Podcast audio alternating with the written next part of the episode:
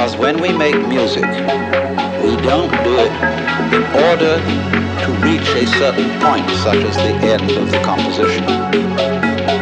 If that were the purpose of music, to get to the end of the piece, then obviously the fastest players would be the best.